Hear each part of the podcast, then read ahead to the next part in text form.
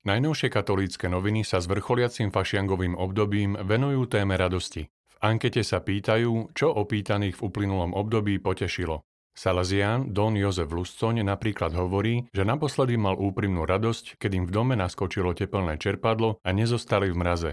Za to som ozaj úprimne pánovi ďakoval, dodáva. Humor a smiech je dôležitý aj v živote kresťana. V podstate je to reklama na kresťanský spôsob života, poznamenáva františkán Filip Čierny. Brať život radostne a šťastne predpokladá, že máš rád život a ďakuješ za dar svojho života, že máš rád ľudí a takto k ním aj pristupuješ, vysvetľuje brat Filip.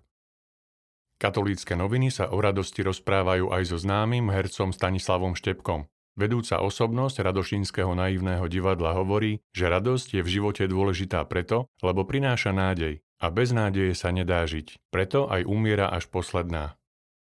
Katolícke noviny navštívili tiež farský benefičný ples v Ciferi. Jeho 8. ročník bol podobne ako predošlé ročníky spojené s myšlienkou podporiť rozvoj farnosti. Tentokrát išiel výťažok na novú strechu a fasádu kostola. Okrem benefície však ples priniesol aj výbornú atmosféru a zábavu, pri ktorej nehrali žiadnu rolu ani generačné rozdiely. V rubrika Duchovná obnova štartuje cyklus o desiatich božích prikázaniach. Prvým, ja som pán Boh tvoj, čitateľov sprevádza rožňavský biskup Stanislav Stolárik, ktorý píše, Boh na nás nechce použiť svoju moc, ale poznanie jeho moci nám môže dodať istotu, že nám vždy pomôže, ochráni a zachráni nás. Len mu dôverujme a celkom sa mu odovzdajme. V ňom máme nádej. Katolícke noviny pri príležitosti 15. výročia reorganizácie diecez na Slovensku začínajú nový seriál priebehu tohto roka postupne priblížia aktuálne dianie v slovenských diecézach. Ako prvú predstavujú Žilinskú diecézu, ktorá vznikla práve pri poslednej reorganizácii 14. februára 2008. Na otázky odpovedal žilinský biskup Tomáš Galis. Na titulnej strane privíta čitateľov slova sám apoštolský nuncius Nikola Girasoli, žehnajúc sviecami počas metropolitného výročia v Prešove. O tom, ako posteli naši predkovia, aký je zmysel, poslanie a úžitok pôstu, rozpovie čitateľom otec Michal Bučko. Starobile predpisy pre pôst, nachádzajúce sa v liturgických knihách, by sme mohli dnešnou terminológiou nazvať vegánske.